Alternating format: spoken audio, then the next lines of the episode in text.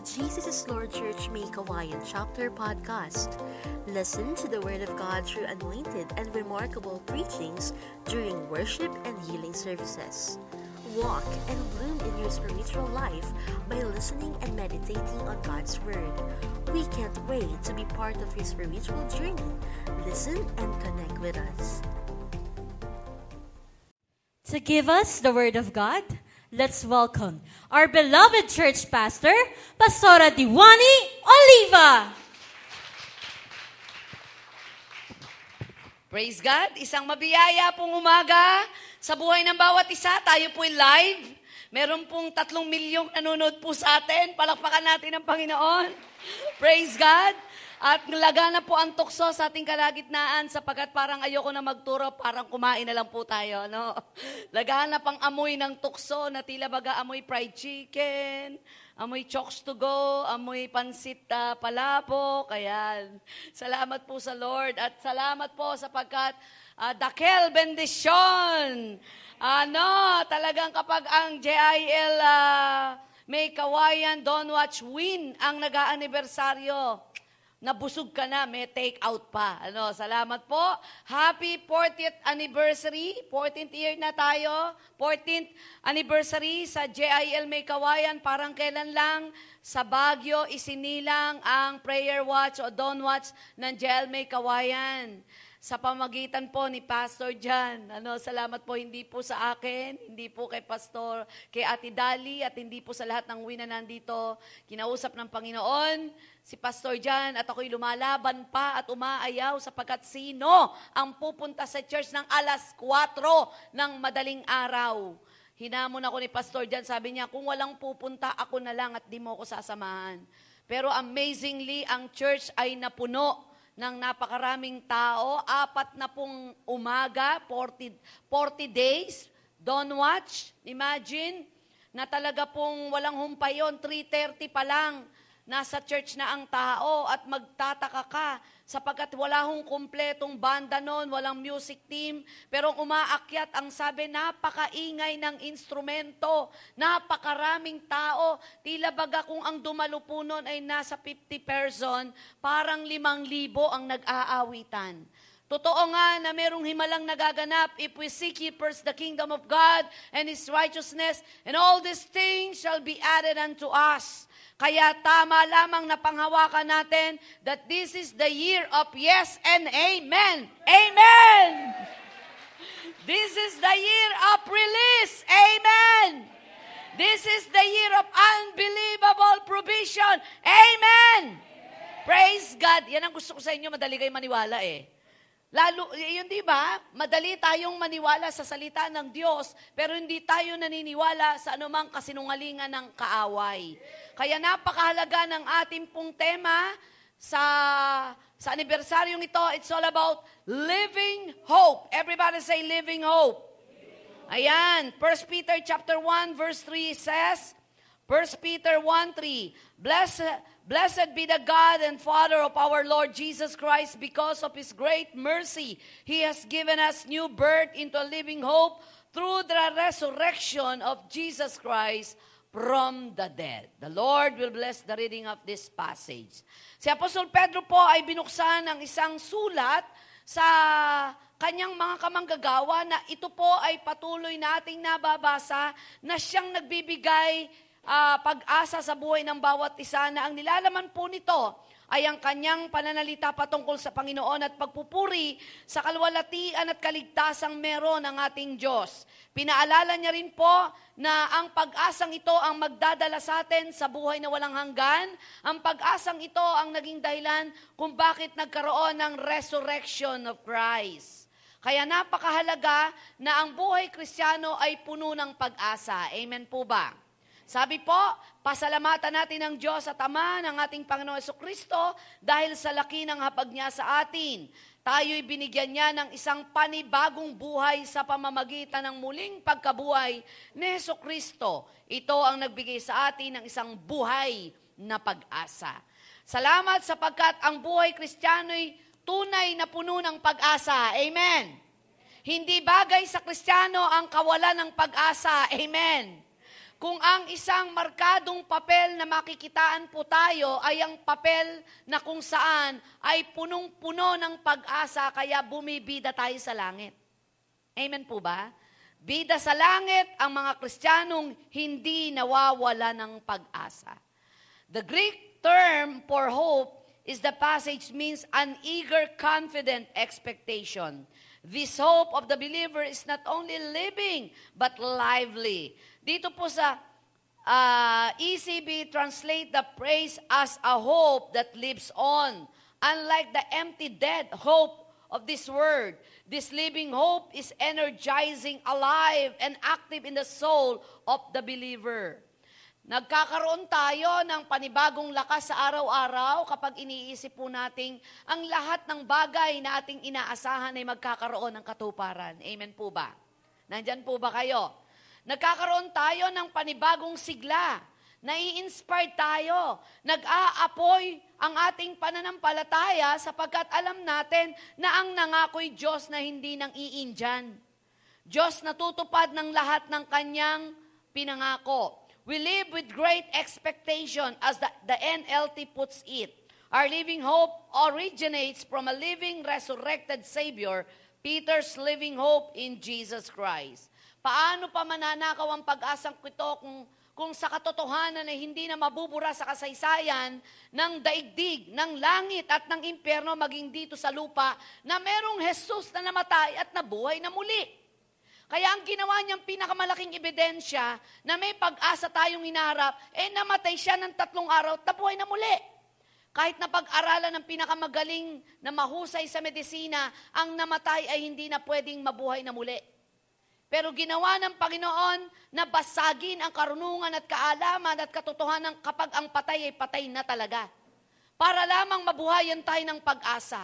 Ano man ang namamatay sa atin, na pinagmumulan ng ating pagkabagsak at discouragement sa buhay, merong pag-asang naghihintay sa Panginoon. Limang puntos lamang po. Number one, the believer's living hope is solid and secure.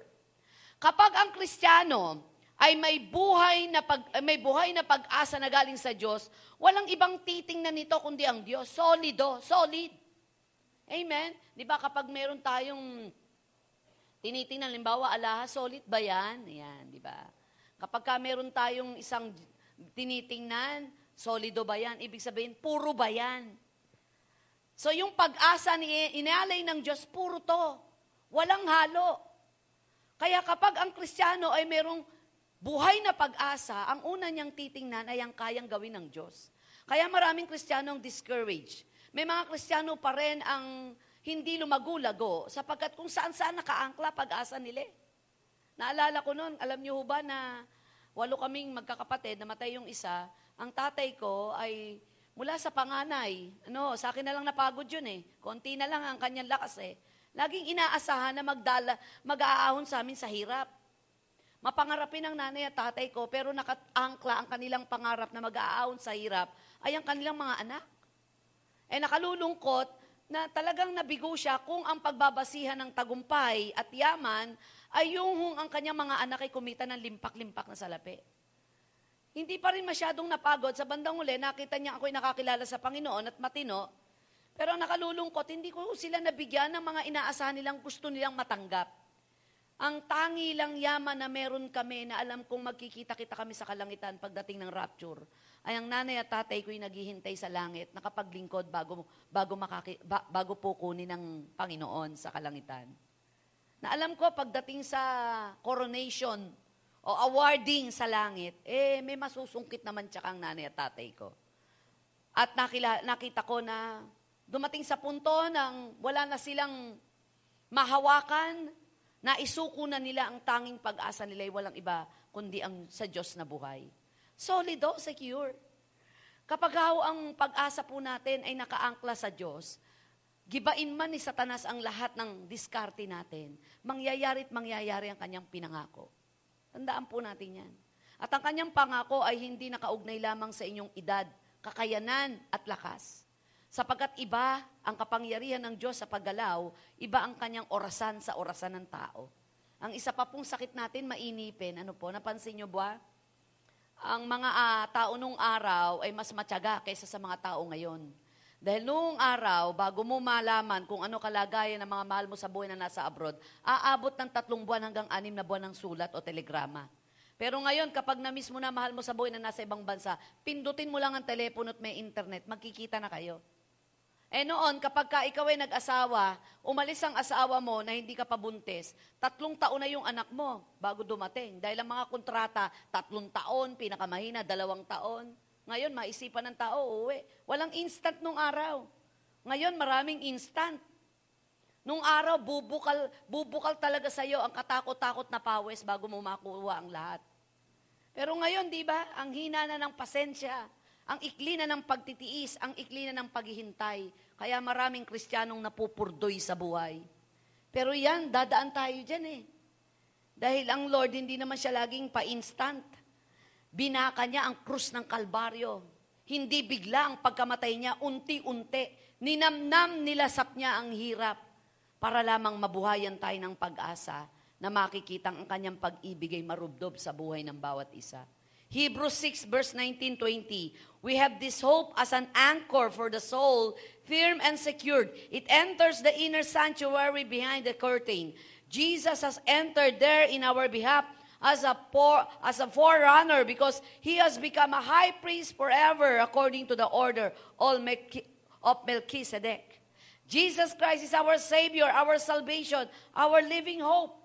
And number two, the believer's living hope keeps us going through painful experiences and fear of what the future may hold. Yung pag-asang galing sa Diyos ay nagtutuloy-tuloy ito. Kahit may mga masasakit na karanasan o takot at pangamba sa hinaharap sa buhay. Hindi hinto, hindi aayaw. Amen po ba? Napansin niyo po ba yung mga boksingero? Alam naman niya sa sarili niya eh. Talo na siya. Sa dami ng buntal niya, sa dami ho ng puntos ng kaaway, pero tinatapos niya laban.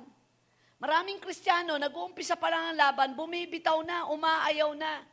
At maraming Kristiyano, madaling mapagod kasi kinukuha sa sariling lakas ang biyaya at pagpapala. Yung mga nagpatotoo rito, hindi umimbento ng patotoo yun. Walang script yun, hindi scripted yun. Dahil ang lahat ng nangyari sa kalangitan, pinahintulot ng Diyos para makita ng buhay ng bawat isa, tanging kayang gumalaw ng Diyos sa buhay ng bawat isa. Maraming Kristiyano, ine-edit ang testimony, pinapaganda. Samantalang si David, pinakita yung pangangalon niya, pagsisinungaling. Diba? Pero pinakita rin ang kapakumbabaan nito at pagiging basag pagharap sa Diyos. Hindi natin pwedeng lokohin ng Diyos eh. Lalo na yung mga matatalining Kristiyano na may discerning. Hayaan natin gumalaw ang Diyos sa kanyang panahon at sa kanyang sariling paraan. May ta- tamang paghinog ang pagpapala. Amen po ba? Ang kailangan lang ang pag-asa po natin nakaangkla sa pananampalatayang itinuro ng ating Diyos sa buhay ng bawat isa. At the time you were without Christ, excluded from the citizenship of Israel, and foreigners to the covenants of promise, without hope and without God in the world. The believer's living hope keeps us going through painful experiences and fear of what the future may hold. Hindi ho natin alam ang hamon ng kinabukasan at buhay na ito. Marami na ho tayong sinubukang presidente, pero nabibigo po rin tayo sa personal nating buhay. Marami ho na yung sinubukang mga paraan para po tayo umunlad, pero bigo pa rin tayo. Ako ang testimony ko, dumating sa punto ng buhay ko na lahat ng pangarap ko, ang version ko pa kung po ngayon eh, huwag niyong hayaan na abutan tayo ng rapture na malungkot. Ayaw ni Lord na maranasan natin nang namatay siyang malungkot, punong-puno ng dusa. Ginawa niya yon para kunin ang lahat ng magpapalungkot sa atin. Ano ibig sabihin ko? Abe, mamamatay ka na lang, ang dami pong ang dami, ang dami mo pang regret sa buhay. May mga pagkakataon po na dumarating sa punto ng buhay natin na hahamunin ang pananampalataya mo para bumigay ka. Enjoy natin ang paglilingkod, mga kapatid. Huwag nating haluan ng kung ano-ano. Pagbutihin natin.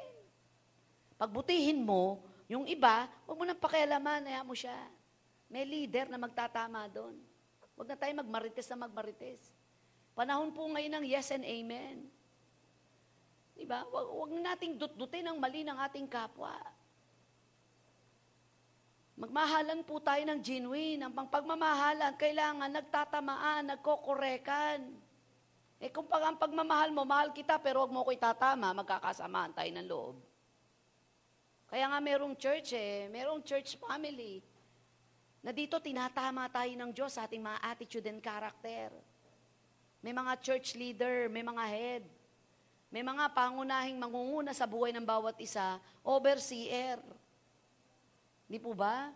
Ito yung panahon na talagang lalo tayo magpakabait, magpakabuti, pero maging matalino, maging matapang.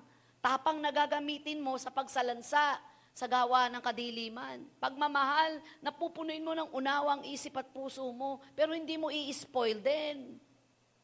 Di ba, may mga anak tayo na minsan pinalalagpas natin, pero may mga anak tayo na hindi natin palalagpasin to. Magdudulot ng kabulukan ng buhay mo to. Si Lord, may tough love yan.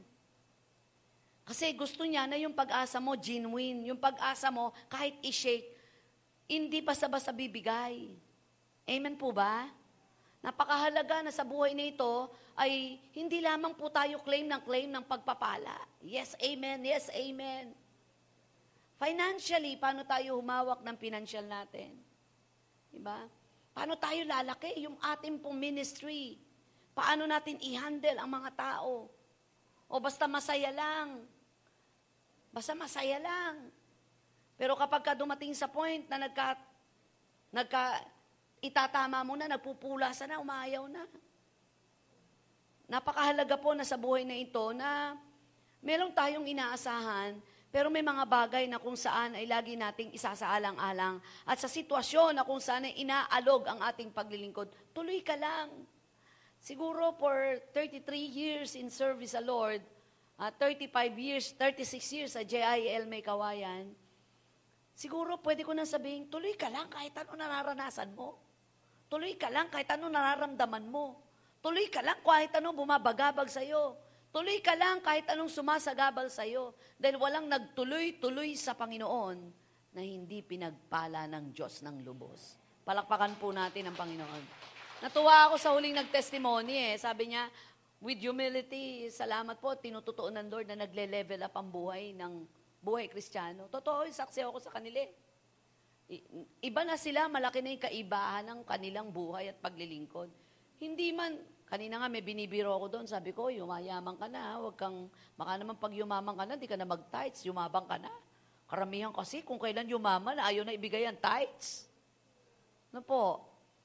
Bakit ganon? Kung kailan lumaki pagpapala, ang hirap alisin ng ten percent. Pagka maliitan lang, kumita ng sampu libo, ang daling tanggalin ng san libo. O, madali-dali pa. Kapag kumita ng sandang libo, madali pa rin. Pero pag sang milyon na, ako po, pinapawisan ka na. Bakit sandaang libo na yan eh? Diba? Bakit ganun kapag ka madaling ibigay, kayang ibigay, pero pagka mahigpitan at mahirap na, naduguan na yung puso mo sa pagbibigay. Di ba't ako napunta ron? Mamaya pa yun eh, di ba? Number three, the believer's living hope is anchored in the past. It continues in the present and it endures throughout the future. Living hope is anchored in the past. Jesus rose from the dead. Matthew twenty-eight six. It continues in the present. Jesus is alive. Colossians three one. And it endures throughout the future. Jesus promised eternal resurrection life. Sa John chapter three verse sixteen. Ang buhay Kristiyano na nabubuhay sa pag-asa ay nakaangkla ang pag-asang ito mula sa nakaraan, nagpapatuloy sa kasalukuyan hanggang sa magtuloy-tuloy sa susunod na ating buhay. Hindi nawawala, solid nga eh. Hindi nababawasan ng timbang. Amen po ba? Naalala ko, dinalaw po ako nung isang kapatiran natin dati na talagang stage four cancer sa colon cancer. Pinuntahan ako at sabi niya, hindi ako makapaniwala, ano ginawa ng Panginoon sa buhay mo at binigyan ka ng ganitong bahay. May negosyo ka bang bago ngayon? Tawa po ako ng tawa. Wala po, hindi ako tinawag dyan eh. Naranasan ko magtinda ng chicharong galing ng Ilocos eh. Pinahawa ko sa isang kapatiran eh. Sabi ko, nasa nakako yung pinagbilan. Ay, kala ko pamimigay. Nagbenta ko ako ng alahas na, alahas na, ala, ala ipamigay eh. Kung ano na mga binenta ko, pati nga gupag-gupit ng asawa ko eh. Daddy, libre mo na yan. Libre mo na yan. Hindi kami tinawag. Tinawag kami para magbigay. Salamat sa Panginoon. At nung kausap ko siya, sabi ko, alam niyo ho ba na ang pagpapalang meron ako, hindi pa rin kayang kumpara sa pagpapalang meron kayo. That was four years ago, nakahiga po kayo at sinabihan ako ng doktor na sabihan kong pamilya nyo na talagang wala ng pag-asa. Pero tatlong bagay lang ang tinanong ko sa inyo nang humihingi kayo ng panalangin. Bigyan nyo ako ng tatlong dahilan bakit gusto nyo pang mabuhay. Sana napapanood niya po ito ngayon. Sabi niya, una, pastora, gusto ko pang humingi ng tawad sa Diyos at sa mga taong nasaktan ko. Pangalawa, bata pa ako, gusto ko pang, uma, gusto ko pang humawak ng apo, kumarga ng apo. Pangatlo, babawi ako, maglilingkod ako sa anumang paraan. Salamat po sa Panginoon. Sabi ko, parang sabi niya, kinukwento niya, oo nga, dahil unti-unti nang nalalagas ang katawan ko, humihiwalay na yung laman ko sa kaluluwa ko. Totoo ang pag-asa, pastora. Kaya sabi ko, sampung beses man akong bigyan ng ganitong biyaya, hindi ko pa rin kayang ikumpara ang nakita kong himala na ginawa sa inyo. Dahil pwedeng ang lahat ng ito'y magkaroon ng sino man. Tutukan mo lamang po yung teller sa bangko eh. Pagkatapos kumontrata ka na eh. Pag uwi mo, may bahay ka na eh. Pero yung mamamatay ka na, at sinabi ng pinakamagaling na doktor sa Saint Luke's, pagkatapos ay pinabos, pinasubalian ang sinabi ng medisina at nabuhay ka pa hanggang ngayon at nagpapatotoo. Ibang klase yun. Ibang klase na binigyan ako ng Panginoon ng bagong bahay at lupa. Sanang o-operahin sana si Pastor Jan na nakita po sa, laba, sa lahat ng pag-e-examine ng kanyang katawan na tinubuan ng kung ano-anong bukol ang mga mahalagang bahagi ng kanyang katawan, open surgery, ay sinabi ng doktor, ano ginawa nyo, ba't nawala ang lahat ng ito at hindi natuloy ang operasyon for the second time around. Amen po ba? Ibang klaseng gumawa ang Diyos para patunayan sa inyong anak may pag-asa. At huwag mong kung saan-saan hugutin ang pag-asang nais mo. Hinuhugot mo kasi may nakikita ka, mabibigo ka dyan. Mabibigo ka kapag ang huhugutan mo ng pag-asa, yung nakikita mo, nararamdaman mo lang, yung, yung, yung mga bagay na nanga, mga taong nangako lang sa'yo, mabibigo ka. Kasi yung hope na to, naka-anchored for the past, noon pa lang, binuhay ka na ng Diyos sa pag-asa. Pero mo, ang dami mong survival na, na isurvive sa buhay mo. Ilang panahon ng buhay mo na kung saan eh, nataiw, natawid yun ang pag-asang meron ng Panginoon na magpahangga ngayon, hindi nagpapabaya ang Diyos sa buhay ng bawat isa sa atin. Palakpakan nga po natin ang Lord. Ngayon, for the glory of God, nagkaroon ng pagsubok ang prayer watch and dawn watch. From forty, fifty, sixty, seventy, eighty na umaaten, down to two na lang, dalawa na lang, puputa, titiga na lang sila ni Ate Dali. Dumating nga po sa point, aso ang kasama na lang po ng tatlong intercessor. Eh. O ngayon, revive. Ginamit ng Lord, uh, naging pagpapala ang lockdown, ang pandemya, napirmi tayo sa bahay. Ang umaaten ngayon, kapag tiningnan mo, kasama Pires, Uh, minsan nagpi-fifty yung nasa screen, eh nandun pa yung mga, mga, mga pamilya. Ang tingin ko po, maaabot ng seventy to eighty. Nagkakaroon tayo ng prayer watch every morning, every day. At napansin nyo ba, nang lahat tayo'y nananalangin na, ang daming answered prayer. Amen po ba? Ang daming, gumag- ang daming gumagaling. Ang daming mga pagpapala na ginagawa ang Diyos. And number four, the believer's living hope is described as an inheritance that is imperishable. Hindi nasisira, walang dungis, walang kupas. As an inheritance that is imperishable, undefiled, unfading, kept in heaven for you. Sabi po ng First Peter one four. Yung pag-asang ito, pag-asang buhay, ay walang dungis, walang kupas, hindi nasisira, nagtutuloy-tuloy, hindi basta-basta po ito mabawala. Handyan na yan. Lagi ho tayong umangkla sa pag-asang ibinibigay ng Diyos para sa paggising natin sa umaga. May sigla po tayong aharapin ang buhay na ito na hinahamon po tayong umala, humiwalay sa Diyos. Ngayon kapag, ako lagi ko sinasabi, kapag may matinding problema, lalong maghumigpit ang kapit sa Diyos. Kapag pinagpapala, lalong doblehin ang kapit sa Diyos. Minsan may nagpaalam sa akin eh. Pastora, magpapahinga muna po. Sabi ko, bakit? Napakarami ko pong problema. Ah, para mo nang sinabi na, Panginoon, hindi mo kaya to eh. relax ka lang. Babalik na lang ako pag wala na akong problema. Lalo, kapag ka humatindi pagsubok, maglumagi ka. Huwag mo lang dadali sa ministry yung problema. Init ng ulo mo kung saan nakarating ang sitwasyon.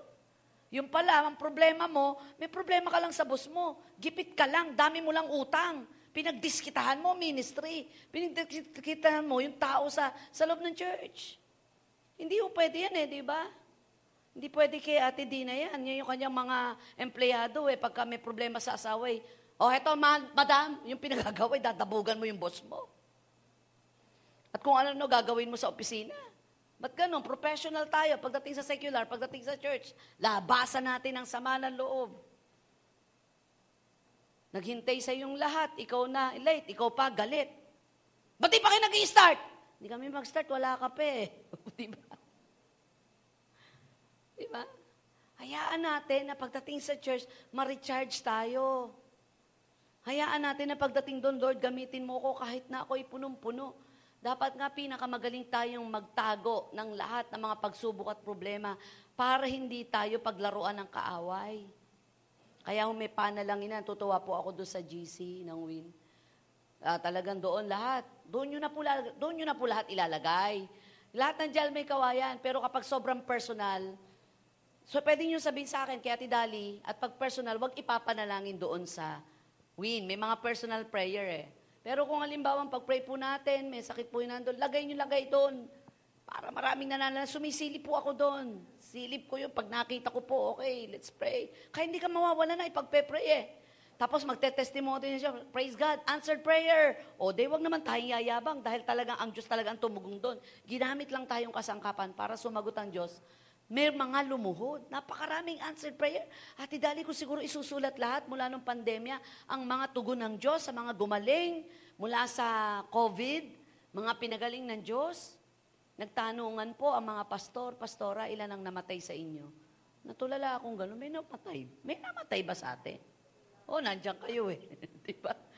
Kasi yung, diba, sabi niya, yung pastora sa amin, meron akong apat na leader na namatay. Natulala ako sa ko, alam ko, wala. Oo, may nagkasakit, pero walang namatay. Amen ba? Palapakan natin si Lord. Declaration natin eh. Declaration of healthy body. Amen. Diba? Kaya pagka kayo nakasign sa Declaration of Healthy Body, gising kayo. Declaration of Family, gising kayo. Declaration of Wealth, gising. Hindi yung nakaganyan kaming tatlo ni Ate Dali, ni Pastor Jan. Nakaganyan eh. Oh, oh walang nagsasa. Wala, wala, wala. Ang, ang trabaho natin, sumalo eh. Yung pala, tulog pa. Declaration of Sleeping Beauty. Declaration of Health na, tulog ka pa. Tapos, yes, Lord! Yes, Amen! Nagdi-declare na lang, tulog ka pa. Pag-assign kayo, gising ka, excited. Lalo, oh, di ba? Hindi kami tatlo nagpapakiramdaman nila Ate Dali. Ano, sasagot ba to? Sasagot. Biro mo, may Holy Ghost post. Declaration of Healthy Body. Meron ba? Meron.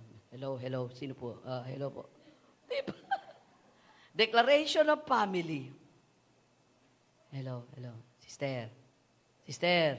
Uy, sister. Declaration of Family. Bigla na ho kami magdi-declare. Diba? Grabe, year of release eh. Kaya release blessing.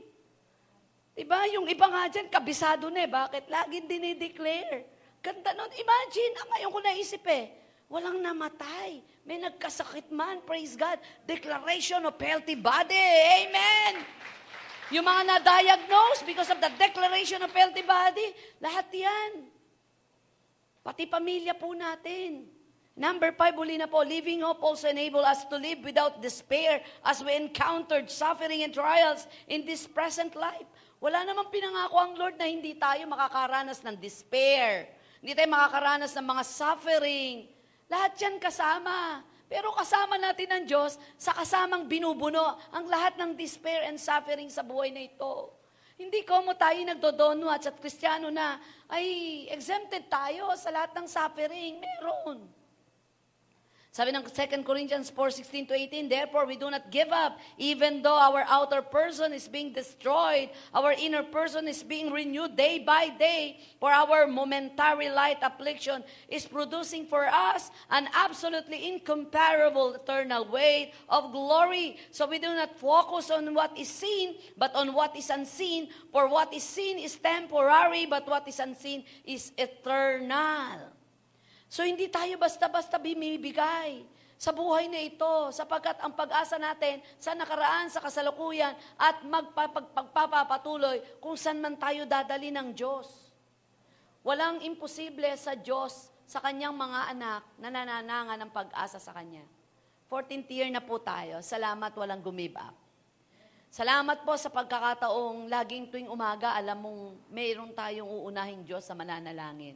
Salamat, pasaya ng pasaya ang prayer watch. Ako natutuwa, sabi ko lumalaki na talaga ang mga Dawn Watcher.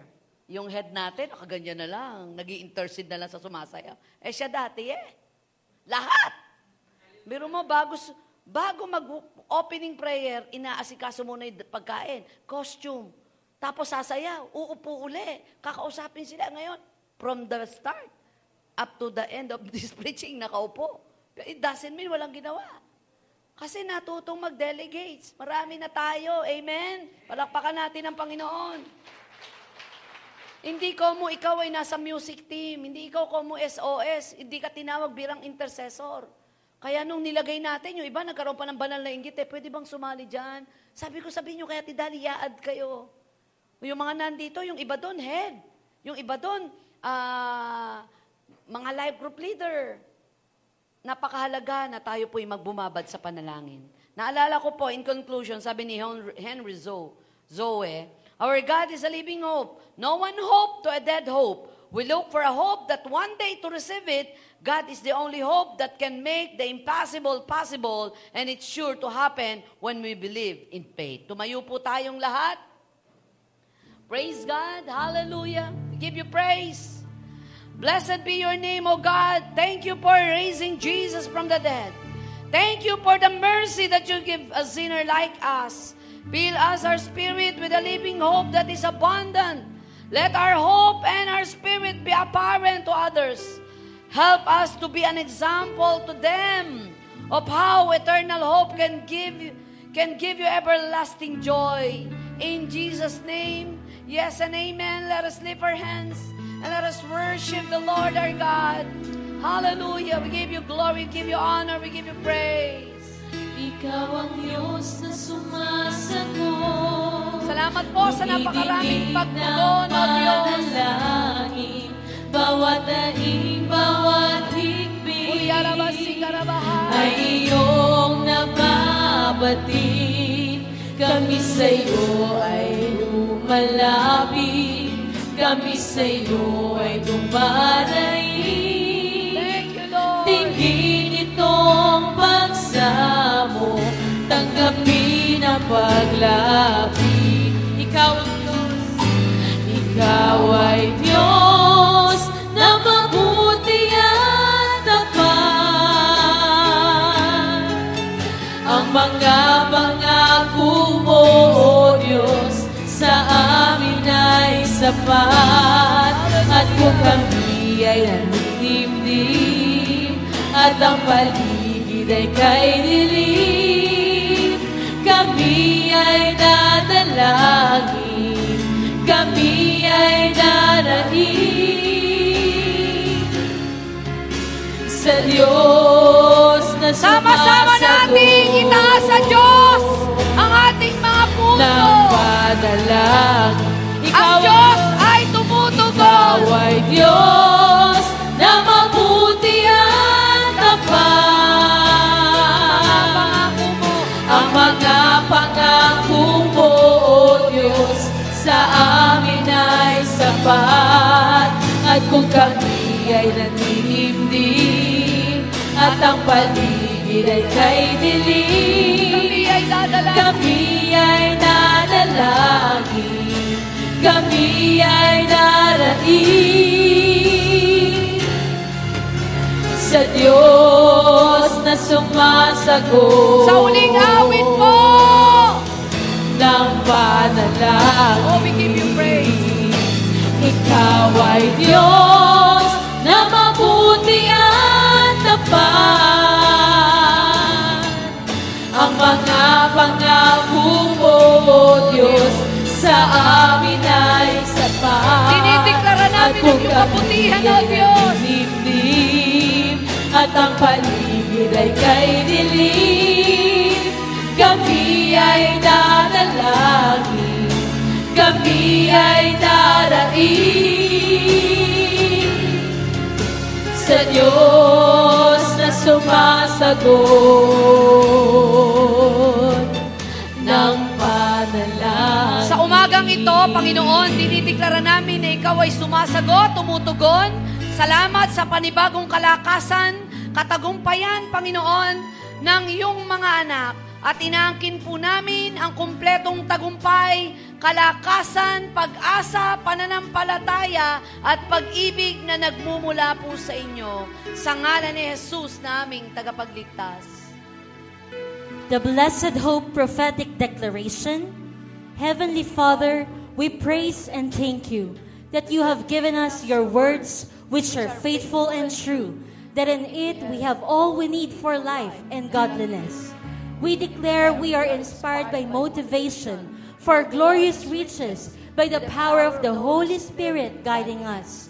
We declare as we anticipate eternal glory, we will strive to live and serve the Lord with the manifestation of grace, purity, discipline, good works, and godliness. We declare Titus two verse thirteen, looking for the blessed hope and glorious appearing of our great God and Savior Jesus Christ upon our lives, our family, our church, and ministry. We declare that the hope that we have in Him will be reignited daily as we look and prepare for His soon return. We declare that in your time and in your way, Christ Jesus will return for His bride, the church, and that we will be ready and with certainty wait with joyful and confident expectation the soon coming of our Lord Jesus Christ based upon His promise. Strengthen us as we wait for His glorious return so that we can live victoriously now as we will with you in the future. We pray and declare that we may be ever looking to Him and knowledge that He has promised to come take us to be with Him in the heavenly realm, that we may deny ungodliness and disengage ourselves from any worldly pursuits or fleshly attitudes. May we diligently seek to live sensibly, righteously, and godly in the present age. Thank you for our salvation, that we have been redeemed from sin and lawlessness and been baptized into the body of Christ, so that together we may become as people for His own possession, eager to be used by you until it is not us that live in this body, but Christ lives in us. We praise and thank you as we declare with great confidence the great manifestation for that blessed hope and glorious appearing of our great God and Savior Jesus Christ. To Him be all the praise and glory, might and majesty, dominion and power, both now and the ages to come. In Jesus Christ's name, amen. Covenant of Destiny. To the Lord Jesus Christ, the Kings and the Lord of Lords, the God of all nations, we give glory, praise, honor, and adoration for His innumerable mercies He has shown to us and our beloved nation, the Philippines. In the light of our Jubilee season and the final dispensation for the end times, we take heed to the sound of shofar, your mercy and restoration upon our Lord in their Jubilee season. We also blow the silver trumpet, the sure prophetic word of the Lord to your people, in the light of perilous judgments in these last days, to awaken and mobilize the people of God to be the Ezer, the warrior bride, that the Lord has meant us to be in these end times. We, the Dawn Watchers, the servant leaders of your people, in representation of your people all over this nation, accept, believe, and embrace your mandate and call for the Philippines to be your Prince Nation of Asia in the Millennium Age. We commit to lead and direct your people in the pursuit of this great call and mandate. we commit to a life of intimacy with the Lord, with broken and contrite hearts, and most of all, love God and hear His voice, His divine instruction and guidance, so that we will be your servants who would lead your sheep and build your church according to your divine pattern in this end time hour. Praise God. Praise the Lord. Palakpakan po natin si Lord. Hallelujah. Come on. Hallelujah. Hallelujah. Tatlumpung segundong pagpalakpak sa Diyos na buhay. Give you praise. Hallelujah. Thank you, Lord, for the victory. We say yes